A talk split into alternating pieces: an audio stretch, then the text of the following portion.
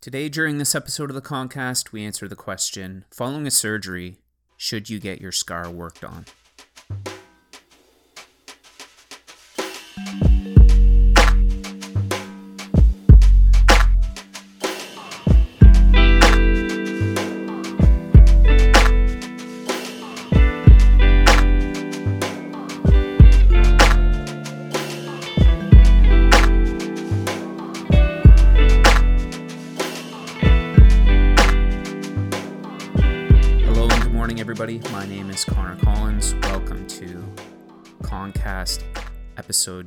36. I'm a registered massage therapist and sports injury therapist practicing 45 minutes outside of Toronto, Ontario, in Canada. And the Concast is a podcast where we discuss all things health, wellness, and injuries in an attempt to understand better the human body.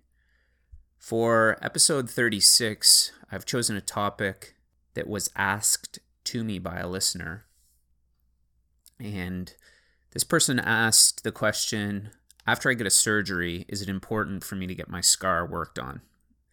And this is a topic that I love talking about. So I'm really excited for today's episode to delve more into superficial scars and wounds, uh, especially following a surgery, and whether or not it would be of benefit uh, to you uh, or of benefit as a therapist to be manipulating a patient's scar following a surgery or an injury where they have a scar. Let's start first by discussing what a scar is. A scar is a formation of fibrous tissue that replaces skin, uh, and the amount of fibrous tissue that is replaced is variable depending upon the degree of the surgery, the injury, the cut, or the wound. And this is as a result of a trauma, a surgery, or a physiological process, something going on in the body that's causing a scar. Now, when a scar is present, the type of tissue that's there, this fibrous tissue or type 3 collagen, is a little bit different than the type of tissue that was there originally. And when this tissue comes into the area, it brings along with it a few new things. So, the first thing that it will bring is it will become hypervascularized or it will bring in new blood flow and increase the blood flow within the area of the scar. The other thing that it will bring in is it will bring in free nerve endings, so neo innervation or new free nerve endings, and the density of these nerve endings will be increased in the area that the scar was formed. And this can bring about a few potentials for complication. Things like increased sensation or sensitivity to the area of the scar, increased perception of pain at times. It can make the scar look unsightly for some patients. And we'll discuss this a little bit later in the podcast as to some of the reasons why you might choose as a patient to get your post surgical scar manipulated. So, as I was preparing for this podcast, I wanted to try and get some statistics on the number of surgeries that are done in my country, Canada, over the course of a year, and that was just too difficult to come up with. But I did grab some statistics. So, with respect to cesarean sections following birth, um, this statistic is taken from the cesarean section delivery rate review in 2015, which was the most recent data that I could find in that review, it says anywhere from four and a half to 36% of all births result in cesarean section. And one of the things that was dictating the percentage of people that would get a C section was the center that they were born in. So, whether it be a city center with plenty of hospitals uh, and teaching hospitals available to them, or whether they were in a smaller center. So, depending upon the center that you're in, one third roughly of all births and deliveries are done through cesarean section. For every C section that we have, we're going to have an associated cesarean section scar with it. If we look at uh, burns, where a lot of research on scar manipulation comes from, these statistics are taken from CanadianSkin.ca. The most recent statistics that they had were from uh, 2005, 2006, where there were more than uh, 3,200 burns reported in that year. And then from uh, ages 0 to 19. From 94 to 2003, there were 10,000 burn cases reported for that period of time. So, quite a, a substantial number. I then wanted to try and find out surgeries, so things like shoulder surgery, knee surgery, hip surgery, how many of those would be performed a year. And I wasn't really that successful in finding total statistics. One statistic that I did find was from 2014 and 15 regarding hip and knee surgeries uh, done in Canada. During that year, there were 51,272 total hip replacements and 4,347 revision surgeries, as well as there were 61,421 total knee surgeries done and 4,185 revisions done. So, roughly about 115,000 just knee and hip surgeries. This doesn't include any of the other things that we would receive a scar for, things like a mole removal, general surgery, wrist surgery.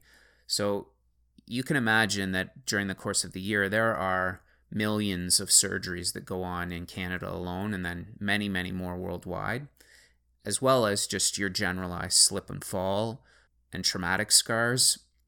So there's ample opportunity for scars to become complicated during the healing process, potentially lead to a little bit of complexity in healing, maybe some increased symptoms and increased pain.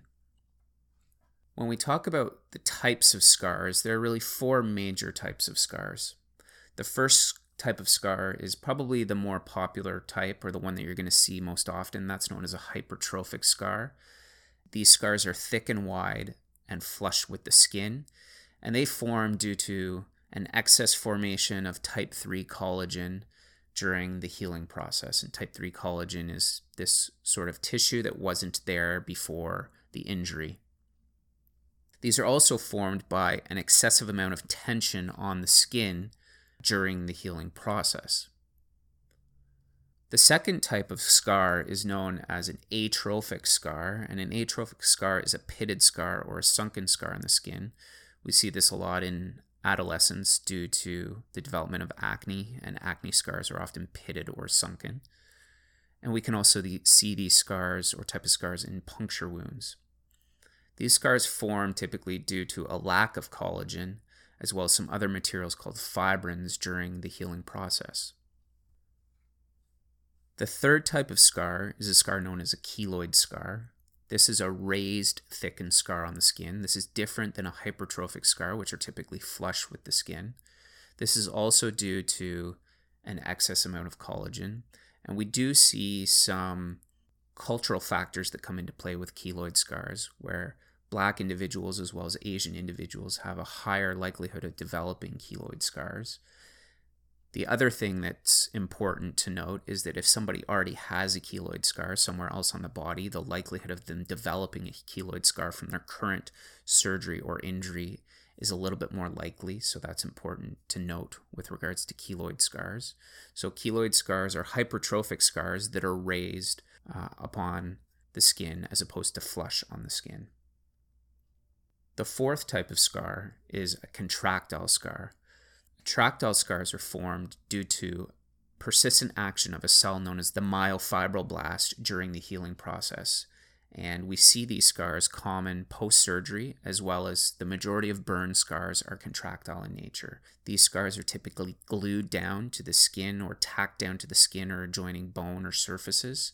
And we see very multi-directional restrictions in them which means if you try to manipulate the skin in any way they're really tacked and glued down to the skin and therefore uh, quite difficult to manage and deal with. The fifth and final type of scar is a mixed scar so often you can see any of the four types mixed into one scar type. So part of the scar might be contractile part of it might be keloid part of it might be hypertrophic. It really depends on again, the mechanism of injury that caused the scar was this a surgery? Was this an open fracture, for example, or a a burn or a scrape or a cut that was infected or not infected. There are so many factors that go into the type of scar that the individual is going to get or present with. I guess the next question is why would we want to manipulate scars, or why would you even want to consider getting your scar worked on in the first place? So, there's some evidence to suggest that scars can change sensation in the area. So, depending upon the peripheral sensory nerves that run through the area, you might have a change in sensation following the development of a scar. This might become anesthetic, where you can't feel that patch of skin, or it might be numb and tingly in that area. It can also be itchy, so it can create this sensation known as pruritus, or it can become swollen or red in appearance, as well as the most common reason that someone would come in is because the scar is actually painful or causing the patient to experience pain or tightness, and this is carrying over into the range of motion. So, this might affect the range of motion of the limb or a number of joints or a joint, and ultimately it's affecting their activities of daily living. This might be from a functional standpoint, as in they can't do things that they love, or it might be from an appearance standpoint in that they see the scar as unsightly and they simply don't want it to look the way that it looks or it feels hard to the touch and they want it to be a little bit more pliable in nature. There's a number of reasons as to why people might pursue the manipulation of a scar by a therapist. Now, as the therapist that's doing the manipulation, the first thing that I want to look at before manipulating a scar is I want to rule out contraindications, which are things essentially that would lead me to not manipulating the scar. The first is are there still stitches, staples, uh, or is the scar still glued? So, is the scar too acute essentially for me to manipulate? And if the answer to any of those questions is yes, then I'm not going to be going ahead with working on that scar. The second is is there any exudate coming from the scar? So, is the scar bleeding? Is the scar infected and there's a discharge coming from it? Then, again, I need to refer back to the family doctor to make sure that that scar is uh, not infected. Uh, the tissue quality of the area is healthy and the scar is able to be manipulated if I choose to do so and the patient agrees to it. And then the last uh, contraindication for me is the scar is too painful. So, for whatever reason, uh, maybe it's too early in the healing process, maybe that person is merely too sensitive in that area at this time, then I'm not going to be manipulating the scar because the carryover of them being in too much discomfort does not outweigh the benefit of me going through the manipulation at that period in time. So, after we establish the reasons as to why we might manipulate, we want to then rule out the reasons as to why we can't or why we may not manipulate the scar for that particular person. Now, as a therapist that's going to be manipulating the scar, I like to go through my own little process that I want to share with you that I've found to be helpful to me over the years. The first question I ask myself is Is the scar healed? which goes back to those contraindications. So, is the scar healthy? Are all the stitches or staples removed? There's no discharge, it's not bleeding. Adequate amount of time has gone by, which typically is around 14 days. Does the appearance of the tissue look healthy? Is there any fragile skin around the area that could cause the, the scar or the wound to reopen? These are two questions that I start asking the second question I want to ask myself is Is this a keloid scar? So, is this a raised scar off of the skin and is it still healing? So, if this is an acute keloid scar, there are certain things or techniques that I don't want to do to it because I imagine that it may make the keloid scar worse. So, I don't want to do any suction based techniques. So, in burn research, there is a lot of suction massage that's done in massage therapy or manual therapy in general. We're starting to see carryover of that through the use of cupping or cupping massage, where a cup is applied to the skin and moved over the area in an attempt to free up some of the tissue as well as some of the underlying tissue. If a scar is a keloid scar, I am hesitant about doing those techniques because the scar is already raised, and I imagine that doing those techniques may in fact make the scar worse potentially. And we're never really going to know, but I always like to err on the side of caution there. For keloid scars, I will choose more linear techniques, and we'll talk about some of the techniques that I use a little bit later. Now, the next question I want to ask myself is after the scar has been ruled out to be keloid, is it a pitted or atrophic scar? Because things like suction massage and cupping might be indicated for these. If the scar is sunken down in the skin, using a technique that might apply some suction to the skin might help lift that pitting or atrophic scar from the underlying layers, as well as improve some of the tissue mobility and tissue quality. I think one of the things that we have to keep in mind is when we look at these superficial scars, whether it be from a surgery or an injury, they really are kind of a bit of a tip of the iceberg as to what's going on underneath the skin. We've got our epidermis, and then underneath the skin, we've got the dermis. And in between those layers, we have these skin ligaments, or something known as retinaculum cutis superficialis and they are responsible for helping discriminate things like sensation, along with many of the other receptors that are in the skin, which help talk to our nervous system. And they help with things like the appreciation of space, the appreciation of movement, joint position, the ability to sense different sensations hot, cold, vibration, nociception, which can be converted into pain. So the skin is a very sensory rich organ and it is the largest organ that's synapsing or communicating with our external environment. So, if the scar is not keloid or it is not atrophic or pitted, then chances are it's one of the remaining two. It's either a hypertrophic scar or a contractile scar. Now, when we look at the research for manipulation of scars, there is not a lot of strong evidence there to support the manipulation of scars in controlled research. The majority of the research comes from burns and the use of manipulating the scar tissue following a burn, and it is readily used in uh, those practices in the hospital setting. It continues to be used, regardless of whether or not there is definitive evidence for it in the research. There seems to be anecdotal evidence for it in practice. Some of these benefits would include pliability of the scar, coloring of the scar, improvement in range of motion, improvement in things like quality of life and lifestyle. The thing about scar research is we can't go back in time and compare a scar now and say whether there'd be a difference if we manipulated it versus if we did not manipulate it. So that's one of the difficult things about scar research and manual therapy research in general. In terms of manual therapy, and the manipulation of scars, there really isn't a lot of, of research that's available to us. And again, the, the burn research is a very specialized subset of the population.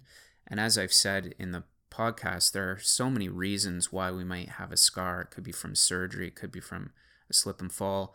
And the severity of the scar does not necessarily dictate that that scar would be more painful than somebody with a smaller scar. So that's another important piece of the puzzle. There is a really old study from 2004 by Carl Levitt that looks at, I think it was 56 people that were in the study, and they were going through scar manipulation, and they had some subjective measures that they were looking at, and they found improvement in a number of the outcomes that they looked at. Now, mind you, these weren't objective measures, they were more subjective things like did the scar feel better? Was it less painful? Did it look better? Was it softer to the touch? Was it more pliable?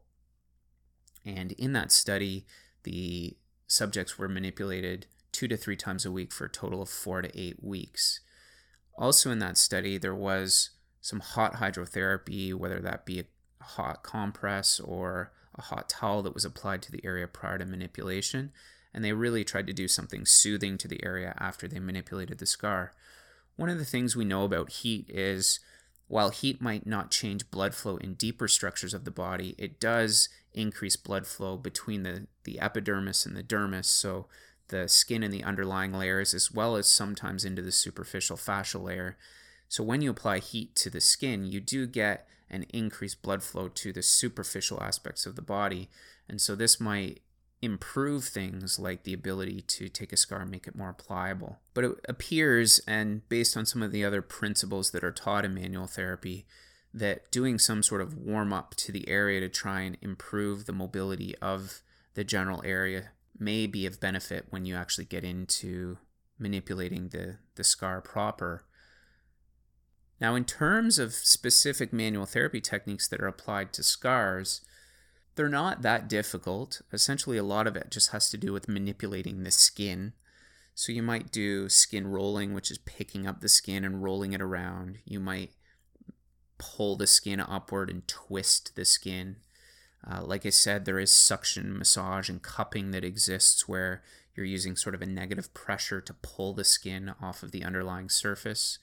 Uh, and then you can use techniques like pinning and stretching the skin or gentle long hold techniques around the scar.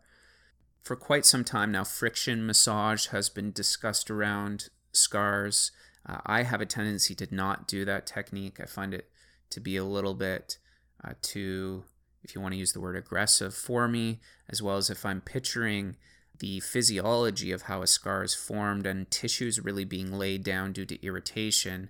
I'm a little bit hesitant to do really aggressive techniques with the thought process that this might cause further excess laydown of collagen and perpetuate the problem rather than helping it. Again, there's not really any research or evidence to support that, but that's just my thought process based on how scars are formed and the physiology of them. So, my philosophy is in my practice, I will manipulate scars based on any of the criteria that we talked about. So, someone's coming in with pain or discomfort, the scar is unsightly or it's affecting their activities of daily living.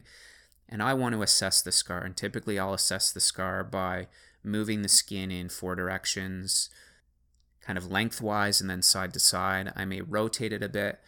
And then I typically want to move the scar into the position that it's not really moving as well. So if it's not moving up towards the shoulder as well, then I might do my techniques in that direction. And I'm continually monitoring it subjectively to see whether that tissue softens, whether the range of motion improves in the pattern that the patient is aggravated by, whether their sensation improves so it's a little bit more comfortable in that area, they're experiencing less discomfort and pain the scar visually is looking better. And then following the treatment, I want to teach the patient how to manipulate their scar at home so they can do it quite frequently, especially if this is during the healing process. And typically, I'm suggesting that the person's manipulating the scar two to three times a day.